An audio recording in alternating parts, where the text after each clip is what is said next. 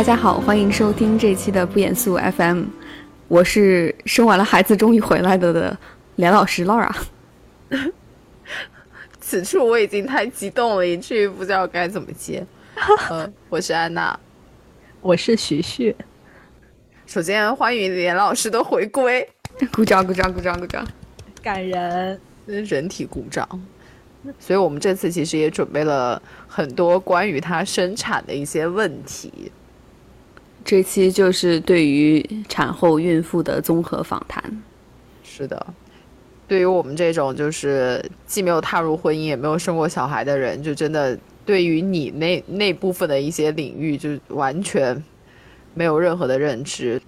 我只想问林老师感觉如何？现在成为了一个真正的母亲，成为母亲有什么感觉？还没有感觉到，目前就是感觉脑子非常的混乱。原来我以为，因为大家都说生了孩子以后，你的睡眠会变得很很很差，没有时间睡觉。然后我想说，哎，都是经历过高考的人，谁还没经历过就几个月每天只睡就是四五个小时的那种日子？然后结果我发现，能连着睡四五个小时和你这四五个小时是被打碎在四五块里面，还是还是有很大的区别的。所以现在我每天每天起来脑子里面就是有一团棉花糖的感觉。加上你现在的年纪，跟你高考时候那个年纪也真的是差很远了。只能说，可能体能上也真的是有一些挑战。因为我们现在在呃聊天是可以看到连老师本人的一个状态。其实我觉得我本人状态还是蛮好的，对，状态其实还是蛮好的。但是因为刚刚在录播之前，其实连老师也抱着小孩来给我们看了一下，我觉得你整个人的姿态。也不知道是我自己加了一种滤镜，我我是觉得就是的确是散发着一些母性的光辉，透露着母性的光环，就感觉我跟许旭就还是你知道很幼稚的，不知道孩子，也不到孩子，但是就是不知道人生的方向在哪里，但是你已经进入了人生的下一个阶段，我已经抱着一个一个小东西出来了，是吗？但小孩真的很可爱，我不得不说，被包的非常紧，像一个像一个蛋一样。小孩这种东西都是看别人家的小孩可爱，但李老师一点都没有变，就是感觉没有什么变化。如果你不跟我说的，但是我我刚刚也问了，因为我很好奇连老师现在的肚子长成什么样。我之前其实看过一些，包括我喜欢的一些 vlogger，其实最近也生产了嘛，就是竹子，他最近其实也分享了他成为母亲的一些经历，然后也录了。一些 vlog，然后它里面也提到说，其实，在呃生完小孩之后，会就之前其实很多人也在抨击嘛，说那些女明星啊或者谁，就是生完小孩可能隔了没几个星期出来的时候，就已经身材变得跟原来基本上是没有任何差异的，所以给女性其实造成了非常大的压力。然后我就很好奇，连老师是不是也是一个恢复这么快的人？还是你现在给我们展现一下你的肚子啊！我现在很好奇长什么样。要这样吗？你看就没有。还好哎，就是如果穿衣服的话，你就看不出来；但是如果如果你捏的话，就是这里就哦软的，会感觉到。因为我们是真实的看到，其实的确还是有一些差异的。但林老师可以用语言稍微形容一下你现在的身体。你现在是多少周啊？我现在是五周多一点，就刚刚出月子，好不喜欢用这个 term。其实没有什么太大的变化吧，我觉得就是主要是体力现在差很多。因为因为我我后面可以可以仔细讲那个后面那个生孩子过程中的一些一些故事，但是我简单来说，就是我生孩子的时候就是出血出血量比较大，所以后面有有很长一段时间就是非常的贫血。嗯，然后作为一个就是健康的年轻人，从来没有体会过贫血的感受。我这回也体会了一下那种林黛玉的感觉，就贫血是一种很奇怪的感觉，就是你觉得你整个人是好的，但是你走了两三步路之后，你就会觉得你的体内的氧气没有了。然后你明明在呼吸，但是你就感觉哎，好像氧气进不到我的体内的那种感觉。但是现在基本上已经一个月以后，基本上就已经。嗯，没什么太大的嗯不一样的感受了。现在主要还是身心俱疲，主要是还是因为这个孩子。哦，天哪！那我觉得不如就稍微分享一下你从可能备产，我不知道备产大概是需要提前多久啊，开始准备，以及你怎么知道你可能要快生了？我这个首先先来个 disclaimer，就是今天分享的故事全部都是个人感受，并不代表任何专业的医学 呃建议或者是任何的嗯指导性的建议。求生欲很强，求生欲非常强。就是我我我我的这个生产过程还是不是自然生产，就是和嗯怎么讲，就是和正常那种你在家里面哎说感觉到那个破水啦，或者是怎么肚子开始疼了这种还不太一样，因为嗯我的宝宝就是在三十四五周那个时候就是做 B 超的时候，就是说他比较小。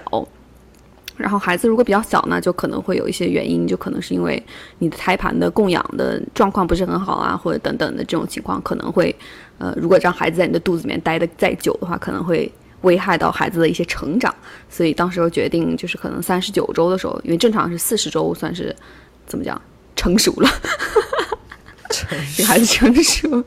所以当时三十九周的时候就决定就是引产，把这个孩子到时候就给他搞出来。所以这个和正常。嗯，自然发动的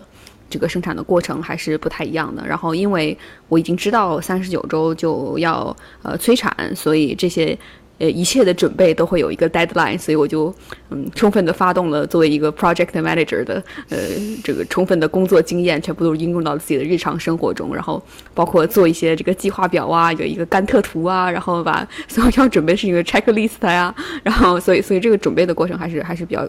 比较顺利的，但是其实也真的也没有什么太多的准备的，主要是在家里面买买买，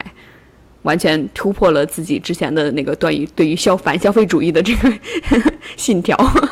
完全打脸了。之前白白倡导了一大堆，哎，但是那我还蛮好奇，有什么是你觉得一定要带或者是一定要准备的吗？还是你在这个过程中会发现，即使你发挥了自己非常专业的一面？然后也还是漏带了一些什么东西，是你觉得如果再生的话，你会想起来？我觉得在这个可能中国和美国的医院可能还不太一样吧。在美国的医院，就是所有的东西你基本上可以什么都不用准备的，就只身一人，两手空空的去医院去生孩子，因为他们所有的一些包括尿布啊、孩子衣服啊，嗯，或者是甚至是一些什么奶粉啊、奶嘴啊什么这些东西，他们都会给你备好，而且你是可以自己带回家里来的。所以当时。呃，我看到网上很多教程，大家都说，哎，多带几个那个空的包，因为大家去医院可能都是带了两个箱子，都已经装满了自己要的东西，可能还没有空的袋子，所以大家说一定要带一些空的袋子，从医院捞一些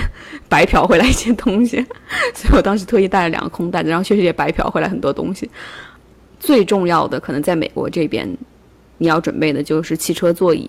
嗯，这边很奇怪的一个规定就是，即使你没有车或者是不开车。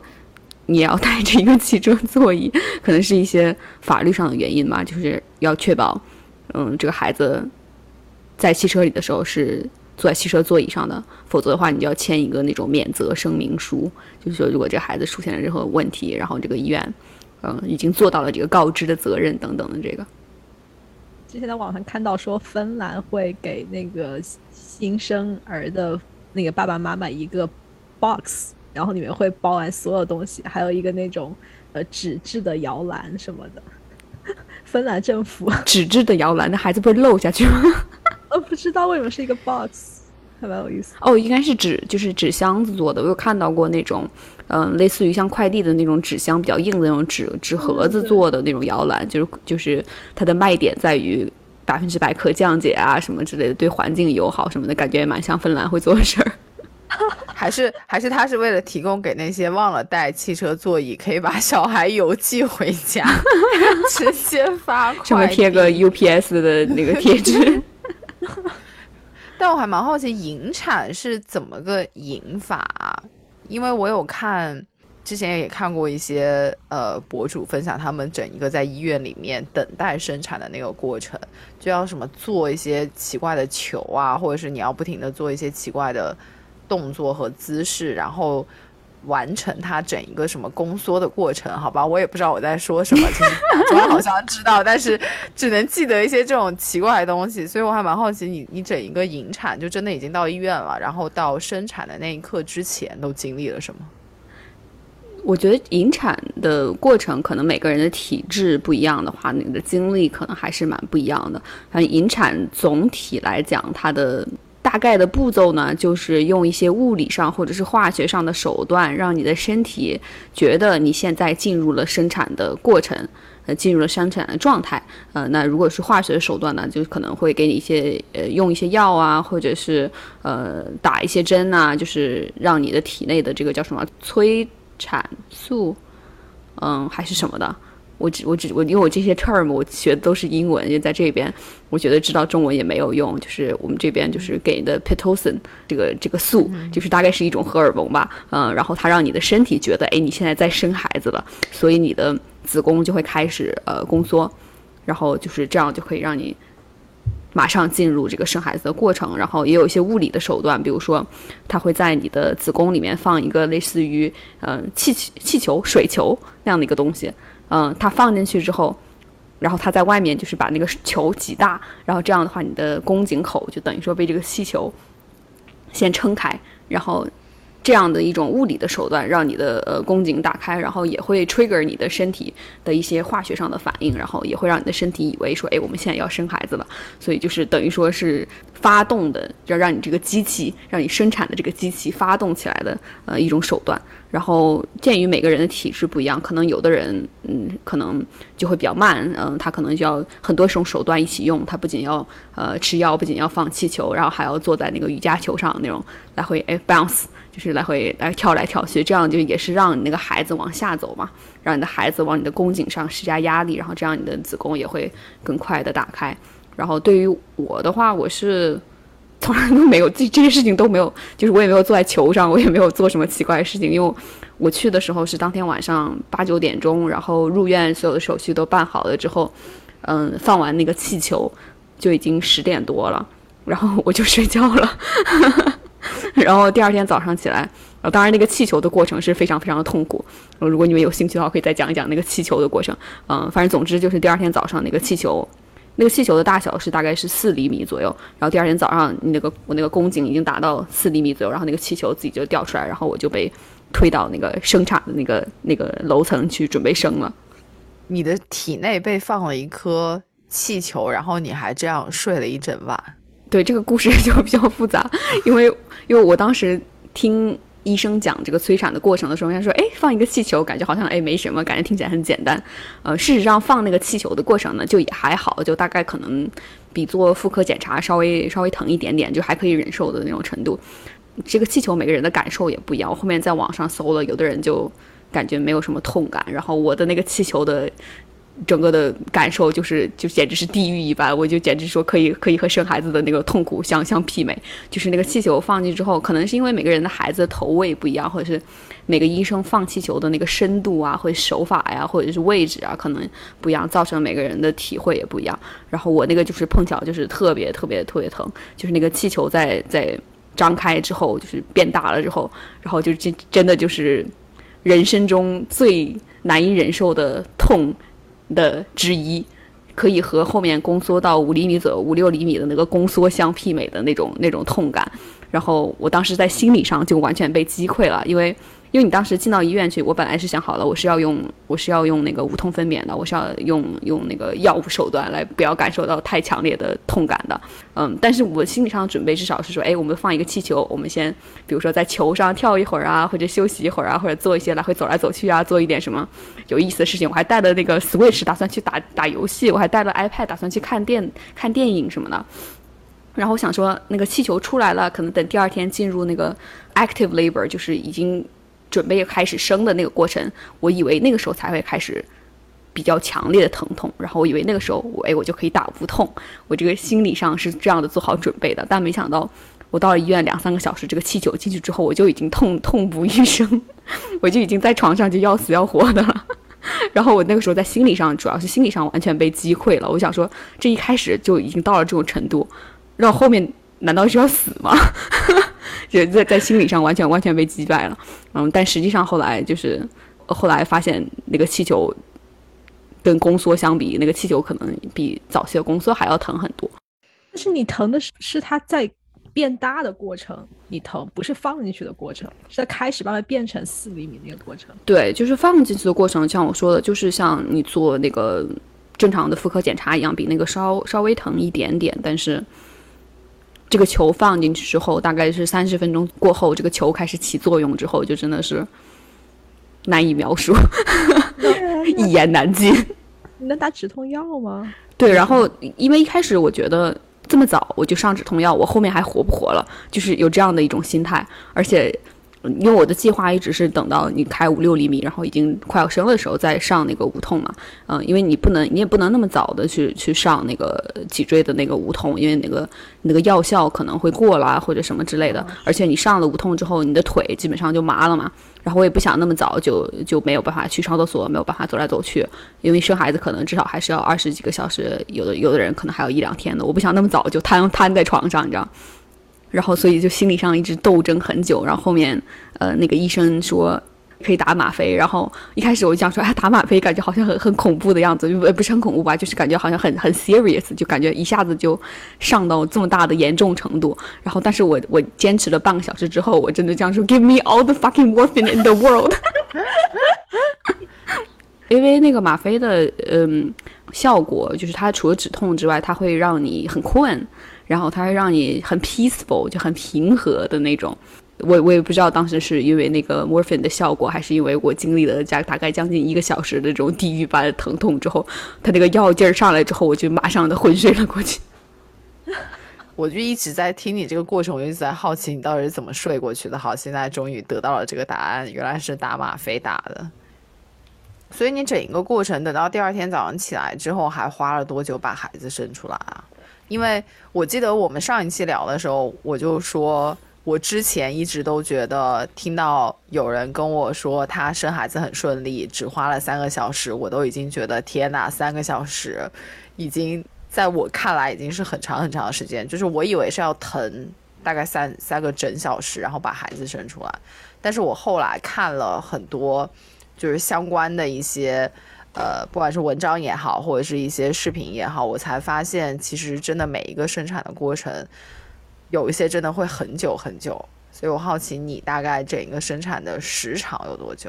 我觉得这个可能也看每个人是怎么 define 自己生的过程吧。因为从医学上来讲，所谓的生升的这个过程，可能要等等到你基本上开到九十指，你已经 ready to push。然后那个时候才算你在升，因为之前你只是在等，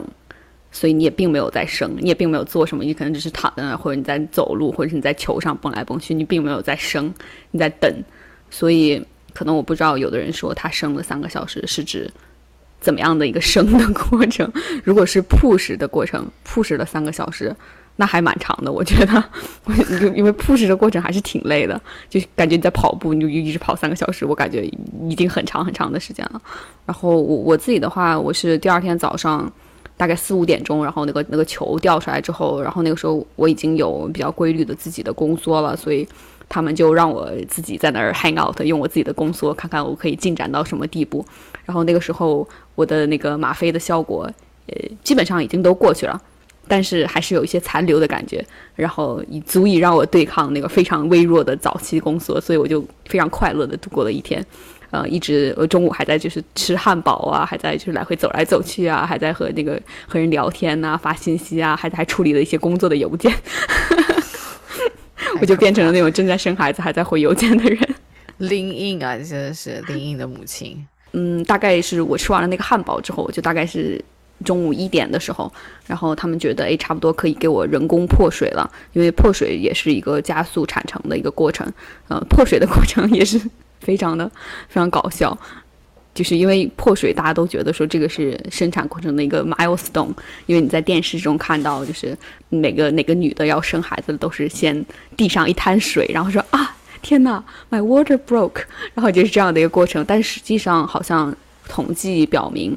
在七个孕妇中，只有一个人是在生之前，呃，羊水破了的，剩下那些可能都是你在生的过程中，呃，自己破了，或者呃，医生帮你破了，甚至还有孩子是生出来之后，也还包裹在那个蛋里，就是那个蛋膜里的，就是还有这样的情况。所以电视影视中所表现的这种啊，my motor broke，其实是一嗯相对来说比较小的一个概率的事件。嗯，然后再说回这个这个破水的过程，也是也是挺有趣的，就是。你可能现在你们听着都会觉得非常的可怕，但是当你经历了就是前面比如说放气球啊，然后不停的那些产检呐，你就是有各种各样奇奇怪怪的东西进入了你的阴道之后，到后面想破水，然后我我跟医生说，哎，我说破水你是怎么破呢？然后他拿出来一根像织毛衣的那种大钩针的一样的东西，它是塑料的那种。但是是就像织毛衣的针一样很长，然后前面有个弯弯的钩。他说：“哦，我们就是用这个东西放进去，然后勾勾勾勾勾，然后就把你的那个那个膜勾开。对，就非常物理、非常原始的一个过程。嗯，就真的就是像一个那个 crochet 的那种钩针一样。然后，但是那个时候你已经经历了很多奇奇怪怪的东西进入你的身体，然后你就想说：OK，that sounds like a big deal，就是只是一个小小的细细的钩针而已。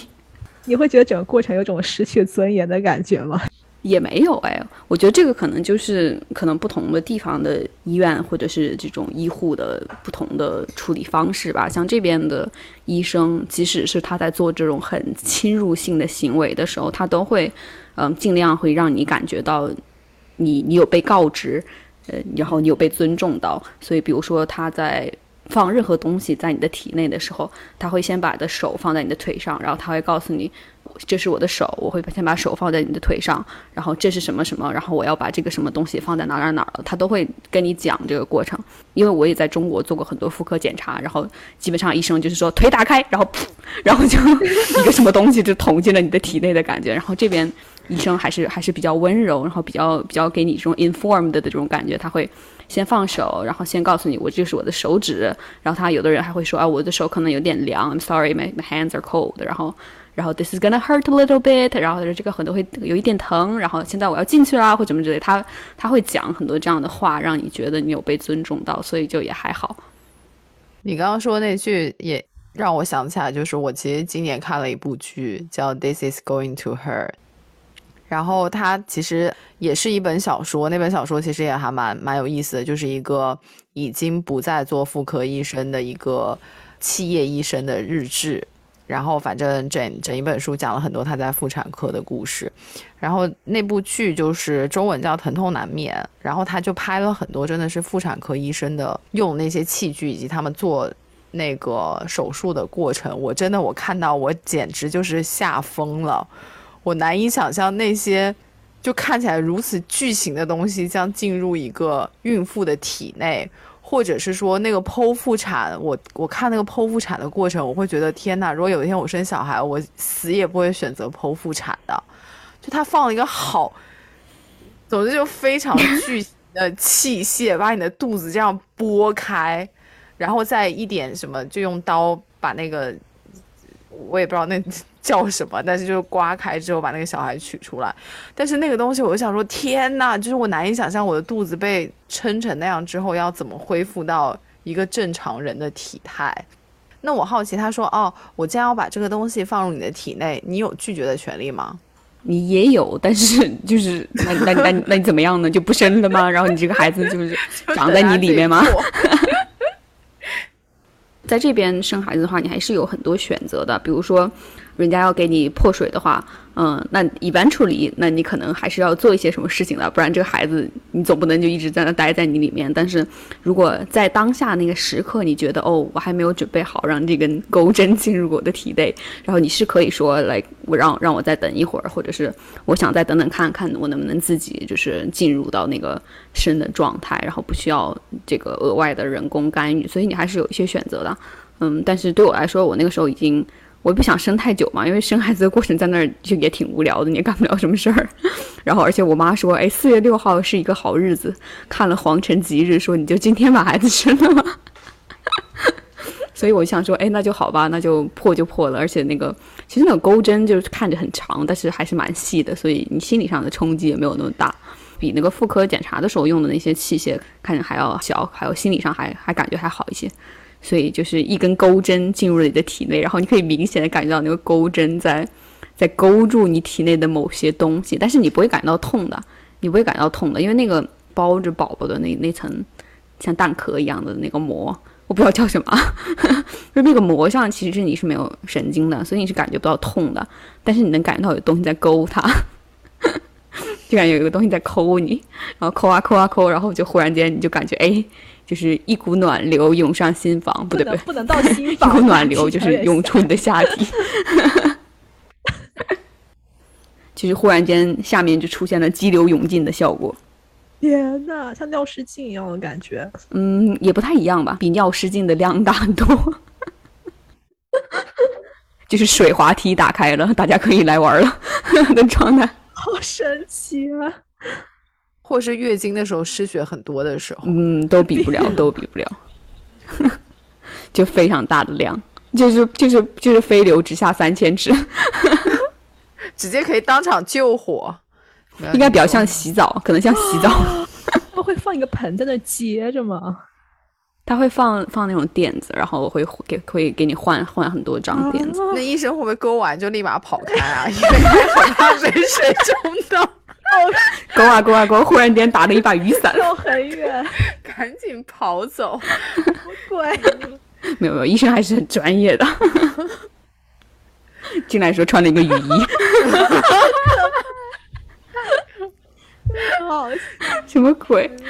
然后破水之后，就是基本上你的生产的速度就会瞬间加快很多。然后因为这个时候你的身体就是终于意识到说，哎，我们现在要生了，嗯，然后那个时候你的宫缩的疼痛，至少我我当时的情况是宫缩的疼痛在那个时候瞬间开始就是加倍。然后在半个小时之内就就进入了一个一个非非常非常难以忍受的状态，因为在之前我还在就是 you know 在吃汉堡啊，在听歌啊，在聊天啊，然后我还可以想说啊这个挺简单的，我就可以就是 breathe through it，然后我还可以就是做一些瑜瑜伽那种呼吸训练，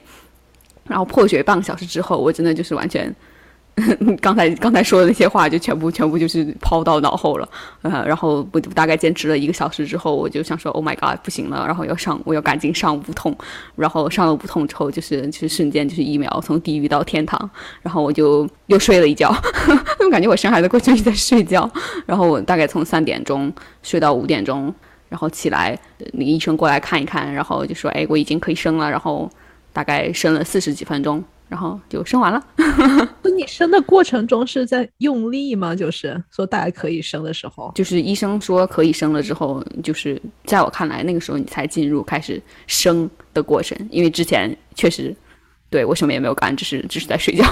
或者在吃东西。你真的是会抓住一个人的手，然后就是大叫吗？就像所有的没有哎，因为因为你想说，就是生。的过程就是一个纯体力 cardio exercise，然后你想说你跑步的时候你也不会大叫，对吧？就是因为你所有的体力都用在嗯做这个运动上面，即使就是像之前在疼的那个过程，在宫缩很疼的那个阶段，你看电视中或者是什么书中，或者是你至少在想到女人在生孩子的时候，可能都会在就大哭大叫。其实你在那个痛感上来之后，你根本没有力气去做各种各样的。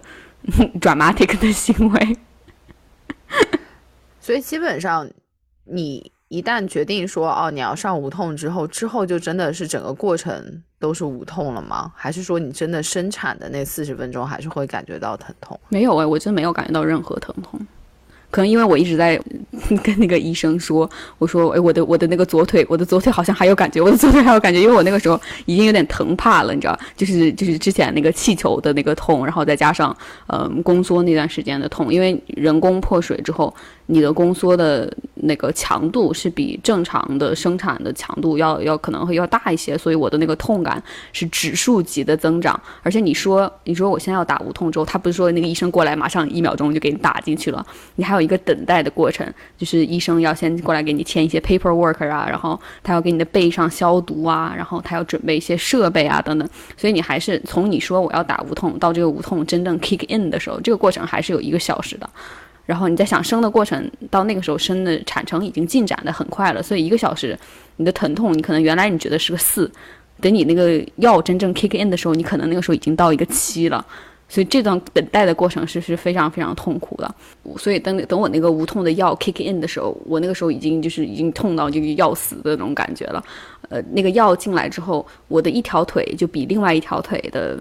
麻的感觉更明显。所以我就非常的担心，我说这个药是不是无痛，就是在我身上对那一条腿没有作用？因为我在网上也看到了很多别人的生产经历，就确实有人上无痛之后，他的那个可能是因为他那个无痛的针的那个进入的角度啊，或者是他的一些姿势的问题，他就是一边还能感觉到痛，然后一边感觉不到，然后就一边是幸福的，然后一另一边就感觉到地狱般痛苦，然后我就非常的怕这种情况发生在我身上，所以我就一直跟那个医生说，我说我的左腿还有感觉，我的左腿还有感觉，然 后然后那个医生就想说，OK，那我就给你加剂量好了，但实际上其实我的左腿已经没有感觉了，只是和右腿相比。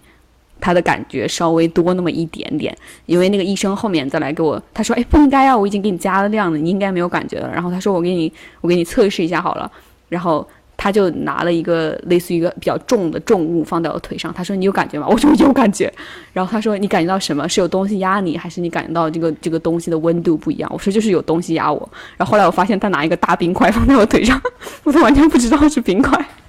你之前说有大出血是什么时候发生的？这是后面的故事了，哦，生完之后了，就是 push 的过程中，因为因为我我我的这个生的过程还是比较快的，我大概从 ready to push 到 push 出来可能就四十几分钟，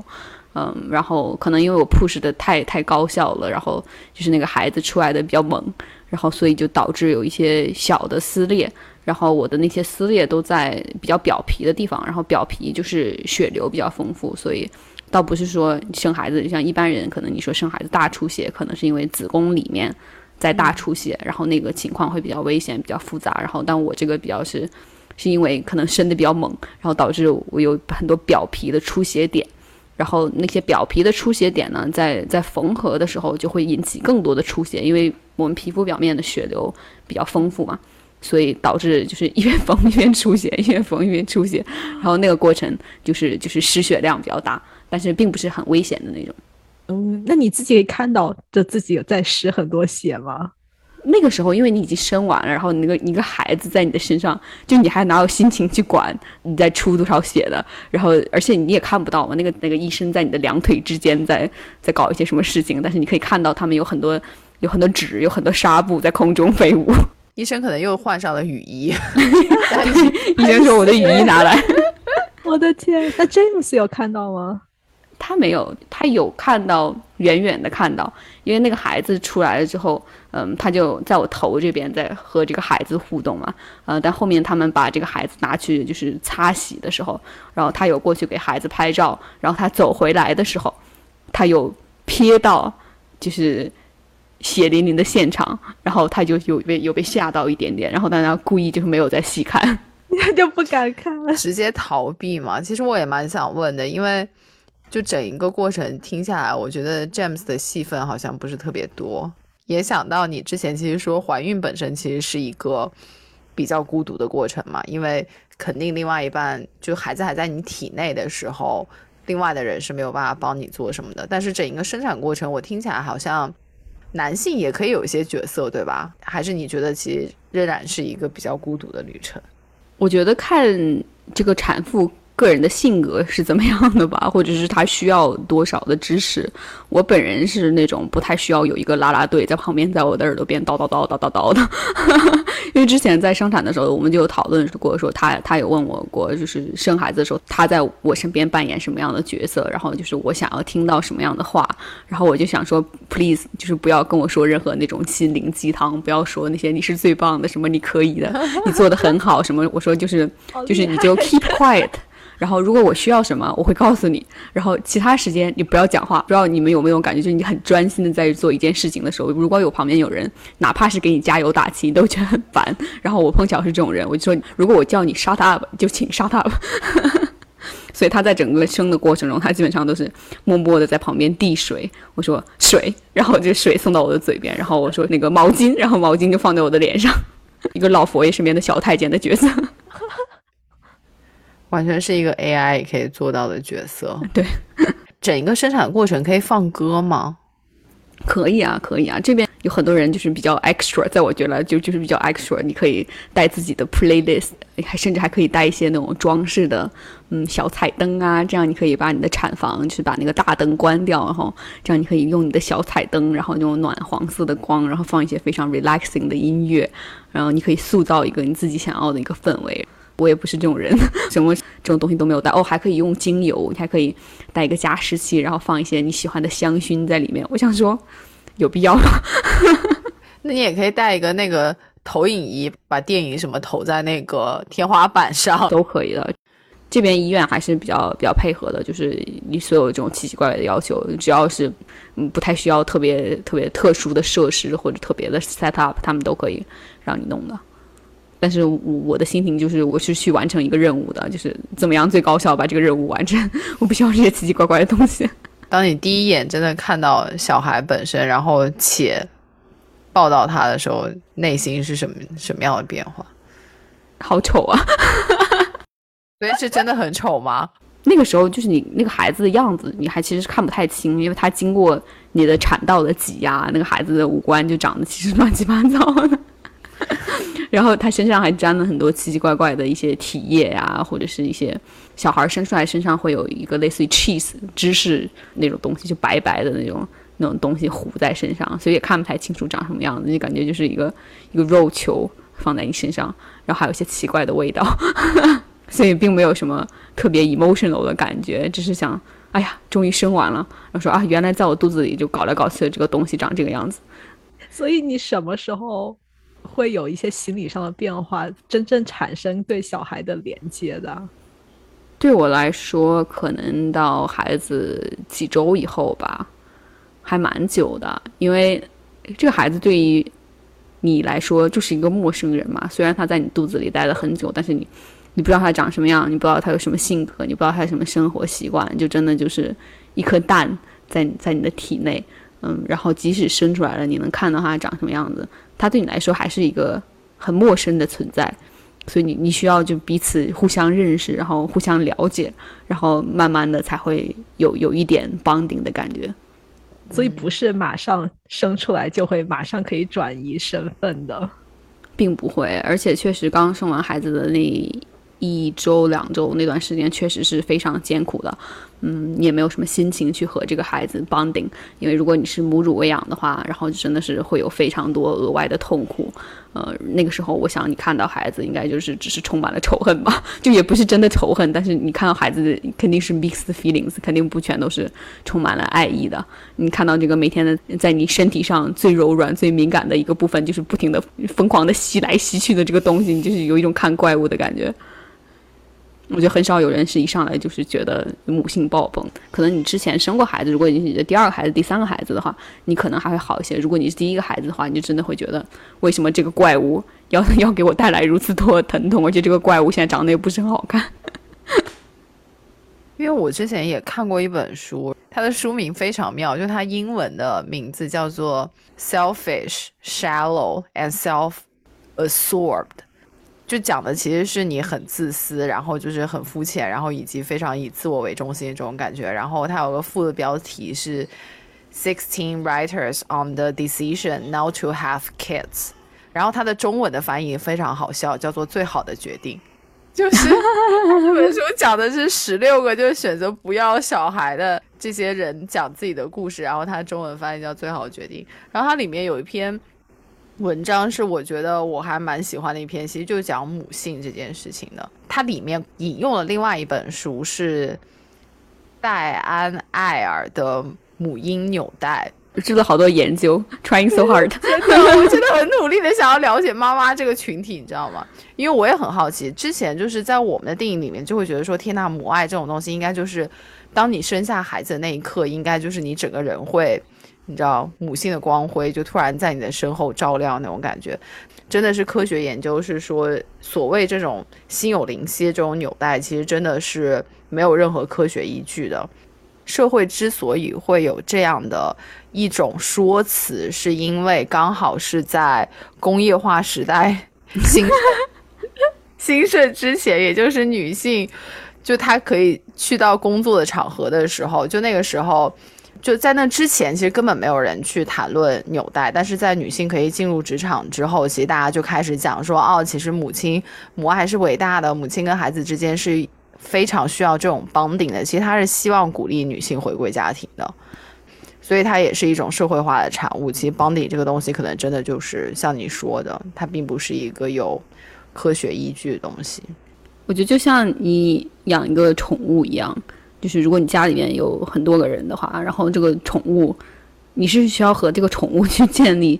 这个情感的链接的。然后谁和这个宠物花的时间更多呢？这个宠物可能就喜欢谁，然后他们你们两个之间的这种情感纽带才会越来越强。我觉得这个和孩子虽然把孩子比作宠物，好像有点不太不太得当，但是目前来讲，这个孩子确实就是一个宠物的感觉，就但确实都是同样的一个道理的。对，因为我之前看到研究说，父亲也是会有绑定的。通过就是花更长的时间在一起啊，然后相处啊，然后我就产生一样的绑定，并不是说天然的。对，就谁和这个孩子嗯在一起的时间更长，然后谁在这个孩子身上放的心思更多，然后谁最后就会和这个孩子有一个更强的绑定。如果现在把这个孩子就给出去，给到任何一个别的陌生人的家里，然后如果这个人也有在照顾这个孩子，那他们之间也会有这个绑定的，不见得是要是这个孩子的生身母亲或者是怎么样的一个存在。所以哺乳真的很痛。这个 所以是怎么转折的？刚有提到，我很好奇，是真的。哺乳也是一个一个一个非常大的话题。我是没有喂母乳的，因为我没有母乳。我可能生完孩子那段时间，因为失血比较多，所以本身身体的营养状况也比较差。然后再加上这边呃只有我和 James 两个人，然后就也没有月嫂啊，这边也很难请到月嫂，然后也没有家里的一些亲戚帮忙，所以可能头几天确实是呃睡眠也不好，然后营养也没有跟上，所以我的就是奶水一直没有下来，所以我在我疯狂的尝试了一周各种各样的奇怪的偏方 或者是呃辅助手段，然后这个奶量还是没有上来之后，然后后面就选择了喂奶粉，但是在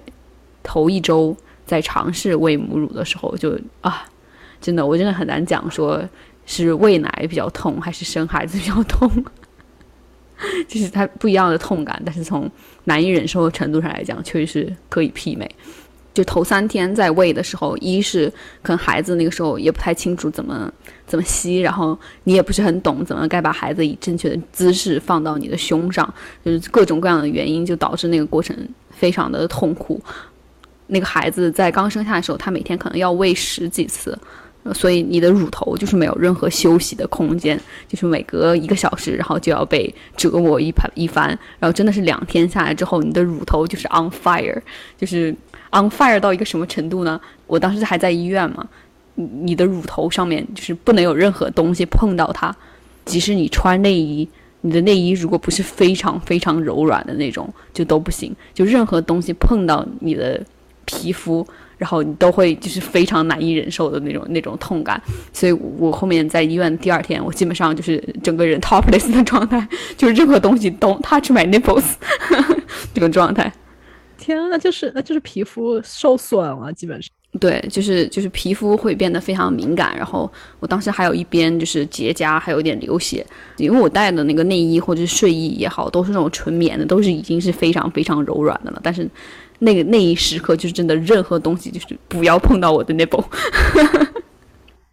你会心理上有压力吗？就是你知道，社会就会觉得母系就是应该母乳喂养，会有这种身份压力吗？我感觉到更多的压力，其实它不是从社会上的压力，主要是我自己给我自己很多压力，因为当时就觉得，哎，好像喂母乳是一个很自然的事情。嗯，然后而且我家里或者我妈妈呀，或者我姑姑啊，就我爸爸那边的女性亲属，就都是母乳比较好的那种人。然后，所以当时我在生产之前，我就觉得，我就想当然的觉得说，哎，那我应该母乳应该也不会有什么太大的问题。你就会觉得这是一个很自然的事情。等你真正的生了孩子的时候，然后你看和你同产程的人，然后你的奶都已经在胀奶，然后是怎么样，都已经那种。奔涌而出，要穿上雨衣 那个程度的时候，然后你自己这边还就是干涸的沙漠，然后你就会更多的产生一些自我的怀疑，然后想说，就是为什么我的身体会这样？为什么对别人来说很轻而易举、很自然而然的一件事情，到我这边就是没有办法做到？哎，怎么怎么讲，就有点像男性阳痿的那种状态，就是你的身体明明可以完成的一件很自然的事情，但是它就是做不到，然后。那段时间倒不是说社会上给我多大压力，因为理性的我也会知道说，诶，其实现在配方奶的营养啊，或者是等等各方面已经做到和母乳都差不多的水平了。嗯，对于孩子长期的成长来说，其实喂母乳或者是喂配方奶，其实都没有太大区别。我理性上是知道这一点的，但是你感性上就会觉得自己是怎么讲，就是 less of a woman 的感觉，就是感觉不知道为什么。而且我本身就是一个不太容易接受失败的人。不管是你看在生活中啊、工作中啊、学习上啊，就是感觉这件事情我要做到的话，我有一个目标的话，我总会想千千方百计的会想办法做到，不管用多久的时间，或是用多奇怪的方法。但是喂母乳这件事情，就是给我非常大的挫败感，因为我确实是试了各种各样的方法。那当然除了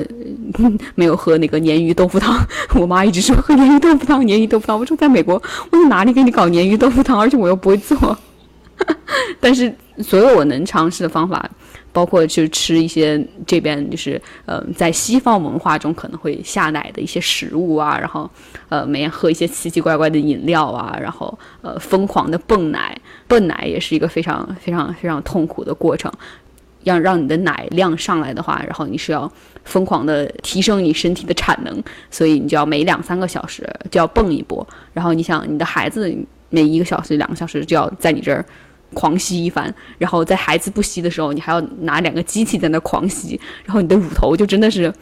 二十四小时不间断的折磨，而且你一旦泵奶的话，你就更没有时间睡觉了。你不仅要喂孩子，然后剩下其他时间你要泵奶，然后你还要吃饭，你还要洗澡，就基本上没有任何睡眠的时间，就搞得你身心俱疲，导致我后面就是进入一段短暂的精神崩溃的状态，就想说，我干嘛要生这个孩子？我干嘛要喂奶？我就把孩子扔出去算了，就是短暂的产生了这样的绝望的想法。哦，听起来真的很难，但我觉得就是母亲给自己的压力也很大，就是有很多责任的感觉。但我觉得这个听起来也不一定是不够格吧？就我觉得会不会也是你追求某种完成度上的那种完美，你会觉得不完整了，就是自己的一段体验什么的，甚至都不是说我自己的一个体验，或者说作为一个母亲的体验，我主要是。我就是很难接受那种我给自己设定了一个目标，或者是我有一个 plan，然后这件事情没有 go as my plan。我当时很崩溃的时候，我也有在跟别人聊，然后也在包括也在跟我妈打电话，然后就聊这件事情。然后，然后别人都是很看得开的，说那就 那就喂奶粉好了，就也没什么大不了了。然后我自己就觉得我心里过不了这个坎。我给自己设定了一个目标，我给自己设定了一个计划，我没有完成它，我自己心理上就是觉得啊，怎么这么有挫败感？其实跟孩子的健康，或者是跟我做一个母亲够不够格，其实都没有关系。主要是我没有完成我自己的计划。但是我听你这样描述完，我觉得你的小孩未来，我怎么有点担心他的成长呢？好可怕！就是妈妈已经帮你设置好了，你一定要完成 A B C D E F G。对，所以这个对我来说也是一个一个很很重要的一个自我成长的过程。就是人生中有很多事情就是不会 go as your plan。就是你有的时候就是要接受一些你意想不到的状况，或者是和你的期望中的场景不一样的，嗯，生活形态。所以这个也是我当妈妈之后的一个很大的一个感触。包括现在，你可能每天早上起来，你就会想说，哎，今天我要做什么呀？今天可能我要出去散步啊，然后下午我要整理衣柜啊，你会有一些 plan。但是你可能当你要做这个事情的时候，你孩子就。醒了，然后就疯狂的大哭，然后你的所有的 plan 就都扔到窗户外面去了。我也想说，我觉得小孩应该会成为生活中一个非常大的不确定因素。希望也可以让你这个性格稍微缓和一点。你生完孩子之后，你怎么样也会观察一下自己的身体吧？包括我刚刚不是也很好奇你的肚子到底现在变成什么样了吗？就当你再去触碰自己的身体以及观察自己的身体，有没有一些那种？惊喜的发现，惊喜的发现。对，说到这个观察身体，前面有一点我们可以补充，我不知道这个在中国可不可以做到，但是在美国这边，你生孩子的时候，你可以要求有一面镜子，这样你可以看你自己生孩子的过程。然后，但这是你自己的个人的选择，你可以选择要这个镜子，也可以选择不要。然后，可能大部分的人没有选择这个镜子，但是我偏偏就是那一波选择了要镜子的勇士。因为我，因为我自己是觉得，因为生孩子大家都没生过嘛，然后就 push 你只是在一些课程或者是在一些视频上听别人讲怎么 push，你其你其实自己并不知道怎么 push。大家都说像拉屎一样，但是你你在想，那生孩子和拉屎也不应该不一样吧？所以你心里有很多疑问。所以我当时就就要求要一个镜子，因为我想我可以通过镜子看到我 push 的方式对不对。如果看到镜子中。给我没有什么积极的反馈的话，那我可能会选择换一种方式 push。然后如果诶镜子中给我很好的反馈的话，我就知道那这个 push 的方式是对的，我可以继续用这个方式去 push。所以我觉得自己，我对我来说，我觉得那个镜子是是有非常非常大的帮助的。因为我想，如果你没有镜子，你就真的就是对着虚空在 push，你也不知道你自己在干嘛，你也不知道下面发生了什么，你也不知道你做的对不对，然后你也不知道到底还要伸多久。我觉得这种未知对我来说是更难以忍受的。但是。我有那个镜子之后，我就也可以看到，比如说 push 五次之后，我也看到有一点点那个头皮在出现，然后再 push 几次之后，你可以看到就更多的东西在出现，然后你就会给自己一些积极的正向的反馈，说我现在做的事情是对的，然后它 it's working，然后可能诶，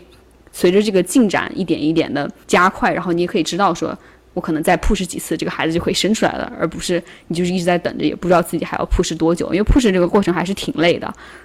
就像跑马拉松一样，就非常的消耗体力。你我也不想一直在那 push，不知道这个这个终点到底在哪里。你看到终点在哪里，然后你才有更多的动力去就是向那个终点的方向前进。因为有这个镜子的存在，我是完全知道我的身体在那个过程中经受了什么的，所以不会存在说后面。呃，生完了之后不敢看自己，嗯的身体发生了多大变化呀，等等的，所以对我来说，这个倒没有没有那么的可怕。其实我反而是鼓励所有 想生孩子的妈妈们，只要你自己不太介意稍微血腥一点的场面，对我来说是蛮 empowering 的。就是因为你之前你就觉得这是一个我完全不可能做到的事情，但是当你亲眼目睹了。我自己是怎么做到这件事情来说，对你来说，我觉得是很 empowering，你自信心，嗯，是有很大提升的一件事情。我想，如果我看不到这个过程的话，我也完全不知道我的下体发生了什么。然后，我觉得我后面也会觉得很难以接受它后面变成的样子。但是，因为我看到了它在当下最可怕的那个样子。等到后面恢复的时候呢，我我大概每一周我也会拿镜子看一看，现在恢复到什么程度了。所以那个时候我看到的每一周每一周的都是 improvements，都是在变好，因为我看到了它最坏的那个状况。那我想，如果你没有看到那个最坏的状况，你可能两三周之后，如果你有勇气拿镜子看一下的话，你应该会被吓死。但我觉得这里还是要温馨提示一下，因为连老师的本科是有那个有一些解剖的背景以及。我我觉得可能也是因为你之前也看过一些类似，我猜啊，就是类似血腥的画面，可能你的接受度会比较高。但是对于普罗大众这些人民百姓的母亲们，我觉得大家还是根据自己的那个接受程度来来选择。对对对，只是个人建议。但是我想，不管怎么样，这个都是你自己身体的一部分嘛。就我觉得，你看别人的这一部分和看你自己的这一部分，我觉得还是很不一样的。你会觉得自己身体有点很失控的感觉吗？还是你觉得每次都看到它变好了，反而觉得很神奇？哇，身体的恢复能力真的非常强。我觉得这个比较偏向于后者，就好像那个灾难重建的一个过程。你看到了这个灾难现场很很很不堪入目的，也其实也没有那么可怕了，真的没有那么可怕。但是你看到了就是灾难现场就是最差的那一面，你后面每天看到的都是。都是哎，这里又变好了一点，那里又变好了一点，所以所以给你自己心理上是很多正向的反馈的。但相反，你如果真的没有看到那个灾后最可怕的那一面的话，那我觉得就确实是很难面对。所以摸起来真的像吐司吗？吐司，当时吐司说到，好形象。我觉得比较像像热狗吧，怎么都是都是面包类制品。那我好奇，最糟的时候会。是什么样啊？你能形容一下最糟的时候的那个场景吗？其实也没有，就是多血腥，因为真的，除非你是那种大出血或者怎么样的，其实没有没有多少的那个血腥的场面的。但是就是你知道，你的一个很珍贵的身体部分曾经是那个样子的，但是在你生产的过程中，它变成了一个山洞的入口，就是不一样了，不一样了，就也没有说很可怕，就是但是非常不一样。所以，真的每个人都会经历漏尿的过程吗？还是看人啊？也分人吧。我有没有漏尿？我有没有拉屎？再回到安娜最关心的屎尿屁的问题，我其实之前也非常的担心，我对生孩子这件事情的担心都没有我对在众人面前拉屎这件事情的担心 真的好 shame 要大，因为你觉得，哎，你觉得生一个孩子出来是一个很神圣的事情，但是如果拉一坨屎出来，就感觉是个很丢脸的事情。而且孩子还要 还要就是约等于就伴随着屎一起出来，对，好还要啊掉在孩子身上会沾到屎，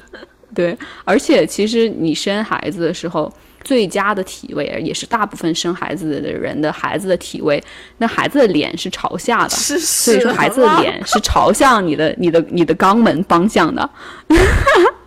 所以你这个孩子可以看到他和屎一起出来，也是一个非常 dramatic 的过程。直接吃屎的过程。我在生的过程中，我在镜子我一直在看我的屎在哪里，屎在哪里，我屎有没有出来，我就不停在问我拉屎了吗？我拉屎了吗？有可能是已经被孩子吃了，就你也找不到那个踪迹，你知道吗？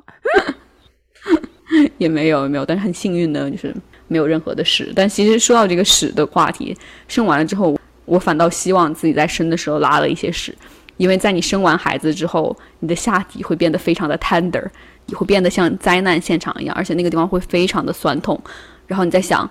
如果那个时候你要再去拉屎的话，那种心理上的恐惧。你反倒觉得，哎，我希望我把你那个屎已经拉完了，然后我这几天先不用拉屎。是不是就不应该吃汉堡的？有没有后悔？对，就是就生完孩子之后拉第一泡屎是对你心理上非常大的挑战，因为你你拉屎的用力或者是伤害到的那个地方和你生孩子那个地方是非常相近的，尤其是对于那些有撕裂的人来说，经经常撕裂的部分就是在你的阴道和你的肛门之间的那一部分组织。然后，如果你那个地方撕裂的话，你在想，如果你再碰巧再有一点便秘的话，那个心理上的压力是极其巨大的。怀孕就是容易便秘啊，不是说因为对，但是怀孕你至少便秘的时候，你你的下体没有被一个核弹炸过，你知道吧？你就还是可以，你就还是可以用力。可能会很久都不敢拉吧。生完了之后，就真的是心理上心理上会有非常大的压力，而且你知道，你每多等一天，你的便便就会变得更干燥一些，你你需要用的力就要更大一些，所以就每一天你不拉屎，你的心理上都会增加重重的压力。那这种时候还不如把自己肚子吃坏，然后拉稀，可能还比较好吧。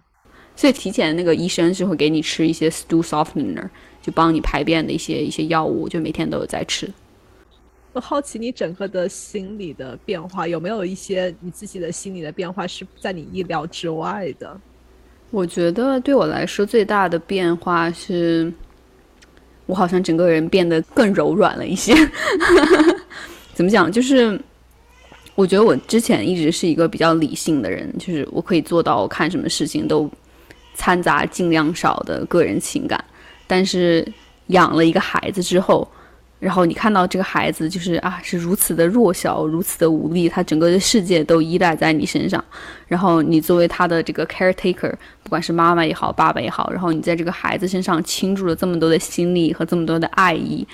对我自己的人生观、世界观会有一些变化。因为以前我看到一个人，我可能就看到这个人的优点、缺点，尤其是在工作中，你看到这个人适合做什么，不适合做什么，然后你会给他一个很客观。很冷血的评价，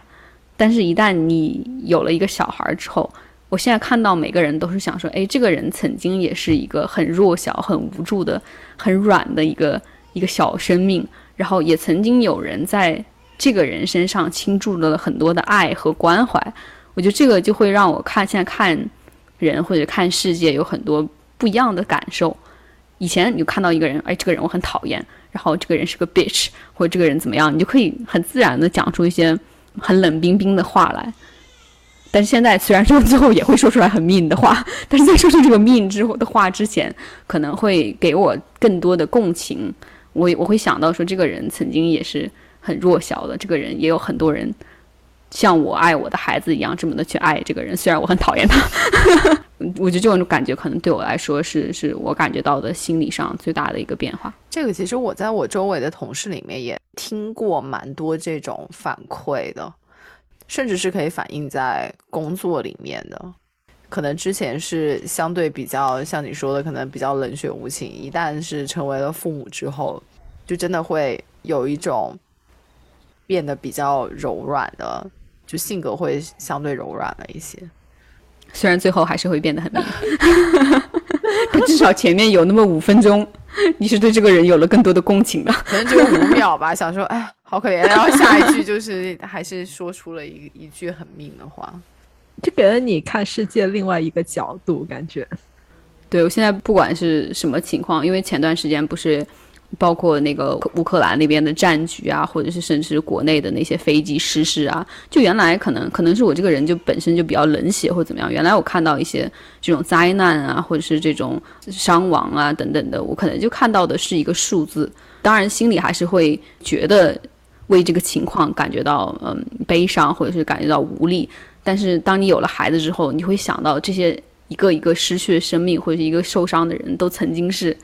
某一个妈妈。怀里的那个小宝宝的时候，然后我觉得对你这个心理上的冲击就比原来大了十倍，这种感觉。所以你真的会更能体会到你妈的感受吗？就你知道，妈妈们不是最喜欢讲那句话吗？就是等到你有一天做父母，你就会懂我为什么这样了，或者是你就会知道我是怎么想的了。你现在真的有觉得跟你妈是有更加共情的吗？不见得说我知道她是怎么想的，但是我觉得确实是。让我理解到，当年我妈为我付出了什么，觉得更多的是一种温暖嘛，就是想说，哎，原来我小的时候，我也曾经被这么爱过，我也曾经被这么关怀过，对我来说是一种比较温暖的感觉。我不知道这个是不是可能跟我妈的养育的方式有关，我妈从来没有。把这种话挂在身边，作为一种控制我的手段，就是我曾经为你怎样怎样怎样，所以你要对我怎样怎样，所以所以我不会有这方面的愧疚啊，或者是被控制的感觉。我对我来说，更多的是每当我抱着我的孩子的时候，我在呃为我的孩子做做一些事情的时候，我会想到原来我妈曾经也为我过做过这样的事情，对我感觉内心是非常非常温暖的一件事情。我觉得确实是会，你会和和妈妈有更多的共情。你会意识到，说每个人都不是一下子就长大的，因为我们每个人对儿时的记忆可能都是比较碎片化的。你可能记住的是，可能哎，我每次哪次生病了，我很难受，或者是那次呃我去哪儿玩了，我很开心，你都是一些很自我的、很碎片化的记忆。当你去养育一个生命，你去经历生命早期那些种种的挑战，或者是种种的开心的时刻的时候，你才知道，原来每个人都不是一下子就进入了那个 toddler 的那个状态。然后原来就每一个很平淡的一天里面，都有那么多新的事情，那么多新的挑战在发生。你会不会之后就很快要进入那种妈际社交，就是妈妈的交际的那种网络？很快我跟徐徐就无法跟你是那种不同世界的人。你之后就可以有那种开场嘞，你知道，就是西方式的最开始那种寒暄，不，大家就是有小孩的就会疯狂的开始聊说自己的小孩最近怎么样啊，然后谁又怎么怎么怎么样。那个我每次就是你知道，提前进入会议，如果前五分钟大家在讲这种话题，我就只能闭麦，然后默默的 站在世界的另外一边。我觉得不会，但是可能会不会后面疯狂的打脸啊？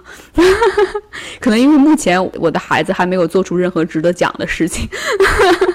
他每天就在睡觉拉屎，就确实没有什么可以分享的。但是我的老板，比如说。他就有一个两三岁的小孩，但他的生活就是完全是被这个小孩影响的。他就很自然就会说：“呃，我昨昨天真的是没有睡好，今天一早上的会，因为那个 Simon 他的儿子就是一直都睡不着，在发烧，或者是说他今天去不了 daycare，所以我今天必须要请假在家照顾他。就他的生活就是会被这个小孩影响，他的工作也是会被影响的，他是会很自然的讲这些的。”对，当你生活中所有的事情都是和这个孩子有关的话，你也很难去找到其他的话题和别人分享了。对，他是围着他转的，他是完全影响他的生活的。天哪，你的人生要围着另外一个小东西转了。而且我觉得妈妈社交这件事情对妈妈来说是一个必要的东西，因为在生孩子的过程，甚至说在怀孕的过程，我至少从我的感觉来讲，因为我身边是没有。其他朋友有过怀孕或者是生产的经历的，所以我自然也会感觉到很孤独。就是我有一些想法，或者说我有一些困惑，或者我有一些负面的情感，我不知道去跟谁分享。因为即使我跟你们讲的话，你们也没有办法理解到，嗯，我我所经历的这些事情，因为确实是你很难共情你完全从来没有理解过的事情。所以在那段时间。尤其是你刚生完孩子的话，就是不是会有有的人会有这种产后抑郁嘛？我倒是没有说产后抑郁或者怎么样，但是因为你激素水平的一些影响，你确实是头几天会有一段时间会经历那个 baby blues 那段阶段的。那那段阶段你就非常想要去找人倾诉一下，但是你就会发现我身边没有任何一个我的朋友是可以理解我这种感受的，所以这种感觉也也挺无奈的。然后我只能去和 James 的一些朋友。他的朋友有有很多，就是是有过小孩的，但是他们毕竟不是我的朋友，所以我感觉我能跟他们分享的，也就只能分享到一个程度。所以那个时候，你还是很希望自己会有一些已经是妈妈的朋友。所以我也挺能理解那些为什么说有的人说，诶，生了孩子之后就会和原来的朋友，也不是说渐行渐远吧，就是就是会和一些有孩子的人去做做更好的朋友。我就是挺能理解他们的这种想法的。因为如果我当我有一天变得我每天都跟你们在讲都是我的孩子怎么样，或者是我因为我的孩子而感觉怎么怎么样，你们又没有办法理解，然后我也没有办法从你们这儿获到获得到这个情感上的支持。会啊，我们会说好可爱啊，好厉害啊，好棒。如果你是需要一些解答一些疑惑的时候，比如说这个孩子便秘了。那就是你们也没有什么这种这种 hands-on experience 可以分享给我。就会说我的小的时候，我妈是这样接近的。我觉得你刚刚说一个点在于，其实你生小孩很多时候是也是一个生活方式的选择，就很多你的生活方式也会发生改变，嗯，你的交际圈可能也会有一些变化。对，生活方式会经历非常大的变化，所以我说。没有孩子的人，你们不知道你们的生活有多幸福。我记得前几天看那个上 Instagram 上看到徐徐在发一些什么，比如说出去吃饭啊，或者是什么一些那种奇怪的街景啊。然后我想说徐徐，You don't know how free you are。然后我就心里的 OS 就是，我也好想出去，但是我家里有这么一个绊脚的。哎，你刚刚说出绊脚石，让我想到竹子他们那一期，他也叫他绊脚石。天。就真的是非常的绊脚。你每天哪怕你要出去，就是买一个东西的话，我们我们家现在其实已经三周没有去过超市了，都是点的那个超市的那个送菜服务。就因为真的是连出去买菜的时间都很难安排。那你能带他出去散步吗？可以出去散步，但是如果是你要进到室内的话，因为现在那个新冠的情况，嗯，孩子也没有办法戴口罩，孩子也没有疫苗，所以尽量还是。不太想带孩子去室内聚集的地方，但你们记不记得，反正我小的时候是的，就大多数小孩好像也是，然后我老板的小孩也是，就经常容易发烧。每过一两个月就有一次说啊，Simon 又发烧了，就是非常非常经常，就感觉小孩就小时候免疫力就是比较差。对，而且你的孩子如果有送日托的话，孩子得病的概率会高很多，因为日托那边会有很多不同的其他的小孩子，然后大家的那个病菌病毒就会互相共享，所以如果你的孩子如果有送托儿所的话，他就生病的病率会瞬间 triple。你看这些经验，只有妈妈才知道。但是你又不得不送，而且就是小孩他从小暴露在一些病毒当中，会对他免疫力也有一定的好处，只要在一定的范围之内。对，但是前几年就会疯疯狂的生病就对了，就 累死。就是你经历了这一切之后，你会建议我跟徐旭尝试一下做母亲吗？就推荐吗？这个经历推荐吗？值得吗？几星呢？请问你给他打几星呢？五星好评。成为妈妈，如果你自己心里没有相对于较强烈的意愿想要要孩子，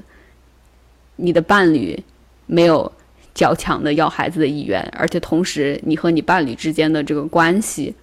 是不是和谐？是不是能够做到互相支持？我觉得这个是更更重要的考量因素，因为这个确实不是你自己一个人。Well, maybe some people，也许有的人是可以自己一个人养一个孩子的。但是从我自己的个人经验来说，伴侣的支持、家庭的支持会非常非常的重要。如果你不是特别想要，或者是你的伴侣不是特别想要，或者是你的伴侣没有办法做到全身心的去给你身体上或者心理上的支持的话，我不推荐你要孩子。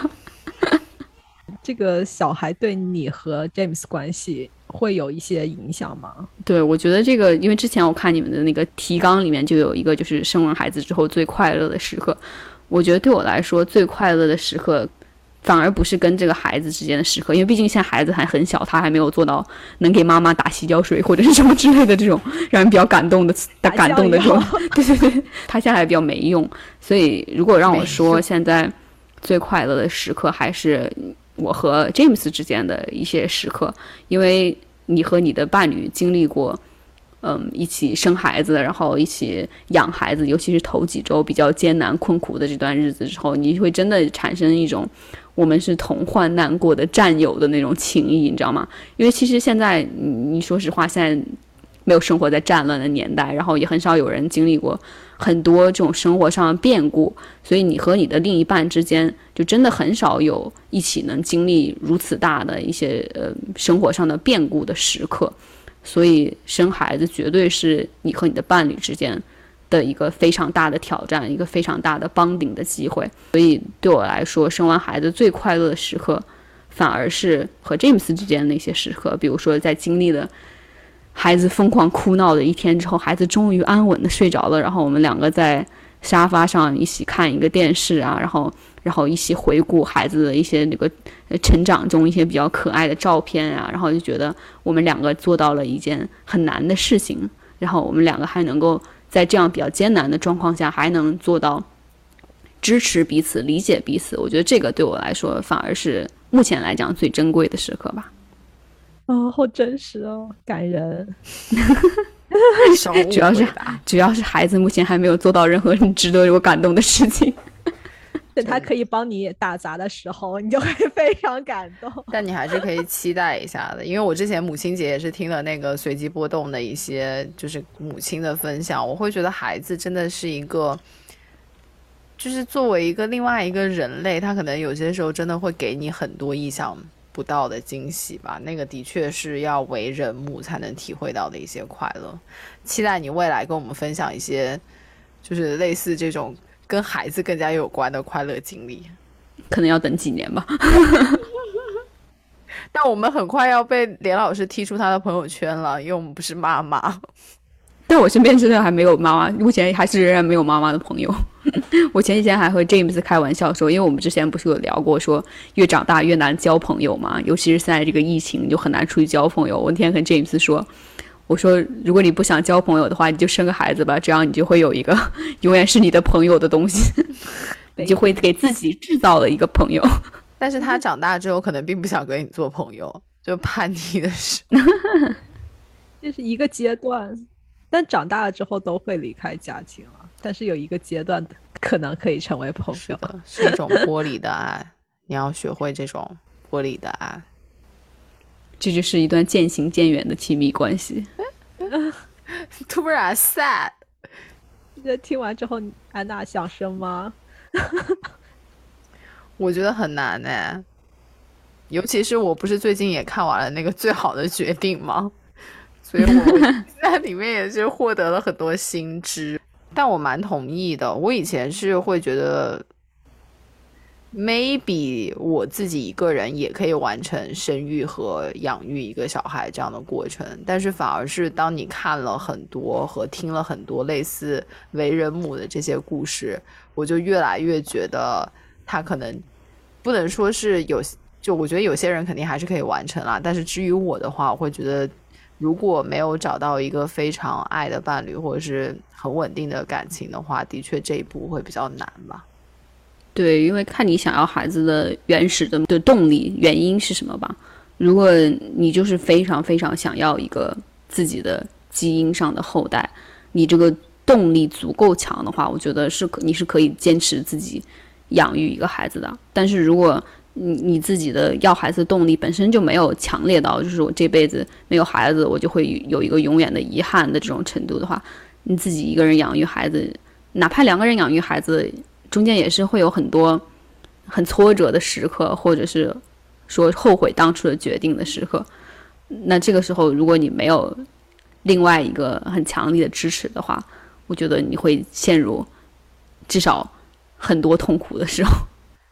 许旭呢？对我想的有点像，我感觉我以前也会觉得啊，我的身体我做决定，我有这个选择，Why not？你知道，就感觉好像也没什么不可能的。但是我这这一段时间越来越觉得，就是没有稳健关系。我其实不是一个原始就很有生育欲望和养育欲望的人，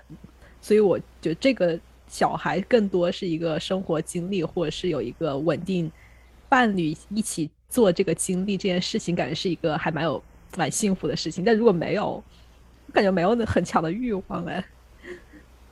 对我之所以要孩子，也主要是因为我我非常想要看这个孩子会对我和 James 的关系带来什么样的改变，或者是我非常希望有一个人是结合了我们两个的长相啊，或者是性格啊，或者是习惯啊，就是所以这个孩子对我来说是一段关系的产物，并不是我自己一个人非常想要一个后代的这样的一个一个一个冲动。所以看看如果没有的话，过了就过了吧。过了就过了，即使是这样，即使是在你的伴侣很给力的情况下，你还是想要把孩子从窗窗户扔出去的冲动。所以试想，如果你的要孩子的意愿没有那么强烈，你的伴侣又不是很给力的话，我觉得对妈妈来说，这个实在是太难了。前段时间我碰巧有看到一篇文章，就是说。对于妈妈来说，即使你家里有很多人帮你，即使你有爸爸在，这个是一个中国的一个妈妈写的，就是即使你有家里有爸爸帮忙，有婆婆帮忙，什么有爷爷奶奶的帮忙，他们对于孩子来说，就是在孩子高兴的时候，他们可以抱一抱，他们可以逗一逗，可以玩一玩。然后当他们玩累了、玩腻了，或者是这个孩子哭闹不止，他们没有办法去安抚的时候，就是妈妈就永远是最后一道防线。他们永远就是说啊，我没我没办法了，那就孩子给你吧，孩子给你吧。就是你永远要守好这最后一个防线，然后你后面是没有人支持你的。我觉得这种感觉，你你心理上会会挺难承受的。因为我也经历过这个孩子疯狂的哭闹不肯睡觉，但是至少我和 James 之间，我们两个对孩子的养育的责任是是分担的比较平等的。如果我不想哄了，我也可以丢给他；他不想哄了，他也可以丢给我。但是如果试想，你没有这种很好的一个 support system，或者是你在你所在的这个社会价值，觉得妈妈就是应该是孩子的主要的 caretaker，所有人在不想 deal with 这个孩子或者没有办法管这个孩子的时候，都会丢给你。你在想这是多大的心理上的压力和和生理上的压力啊？嗯，好真实啊，对，嗯，但我觉得这样才更要鼓励男性在这其中的角色嘛。然后我觉得当然也是一个社长期的社会问题了，但。如果是收听的妈妈们，当你们实在是无法 忍受小孩的时候，请丢给爸爸。而且我觉得这个过程是要从孩子一开始一生出来就要培养的，因为可以引用我的那个 father in law 他们的 上一代人对于这件事情的评价，他们说啊，你们女人就是擅长做这个事情，或者是你们女人做这些事情就是比我们男人做得好。然后我当时就很火大，我说我说凭什么？我说。这个只是因为我们生了这个孩子，并不意味着我们就知道怎么养这个孩子。大家不都是从零开始一起学嘛？所以我们在我和 James 在生这个孩子的时候，就当时都已经约定好了，就是学任何事情的时候，我们都两个都要一起学。如果是换尿布，我们两个会一起学；然后怎么给孩子包那个被子，然后我们两个也都是一起学。怎么喂奶，怎么拍嗝，我们都是一起学的。所以不存在说我就是天生比你做得好，然后我先学着，我先会了之后，我再教你。因为一旦两个人的这个技能水平产生差距之后，然后你就会不可避免的造成这种社会分工，你会觉得哦，你换尿布换的好，那以后尿布都是你来换，然后我来做一些别的事情，然后这件事情积少成多，就是以后所有的事情都会，因为你越做，你会变得更好。然后不做的那个人就永远也不会提高，所以慢慢慢慢的，所有这个养育孩子的这个工作都会落在那个做得好的人，而且做得好的人在大多数情况下都是妈妈，因为社会都会觉得妈妈应该做这件事情。所以我们两个在最开始有这个孩子的时候，都是我换一次尿布，你换一次，然后然后我再换一次，然后包括喂奶，包括所有其他的任务，我们两个每个人都是技能点是同时加上去的，所以。不存在说我做的比你好，你做的比我好，然后造成这种社会化分工的情况。那也可以，就是疯狂的装傻，就是啊，这是什么？这个尿布是什么？你知道吗？就是完全完全变成一个低智低智儿。因为，然后你也可以说哦，我因为生了孩子之后，智商就降低，我就没有办法控制我的手，因为吗啡打太多，然后就疯狂推给推给爸爸，把他的技能点练到九九九的时候，就让他你知道之后来负责所有东西。对啊，我觉得这也这也不失为一个办法。那今天非常开心能够听到连老师所有的这些经历的分享，我觉得我但是好像对于我跟徐旭的这个抉择，好像也没有一些新的启发。大概也就是期待赶紧有一个想要让自己生孩子冲动的男人出现吧，只能这样了。结果最后结尾变成跪着求男人，对啊，变成一个求偶的，明明在聊生育，最后变成一个求偶的结尾。恭喜恭喜连老师，恭喜连老师的回归，也希望你之后还是有固定的时间可以来跟我们聊聊天。虽然我们可能之后听不懂你说的很多话，跟孩子的很多很多事情，但还是希望可以定期来跟我们分享。对，和成人聊天的感觉真好，这是我今天录制节目的感受。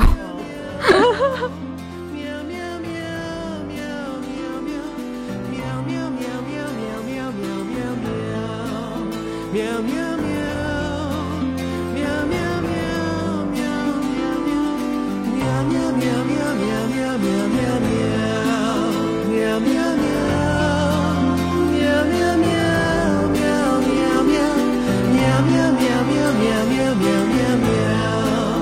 yeah.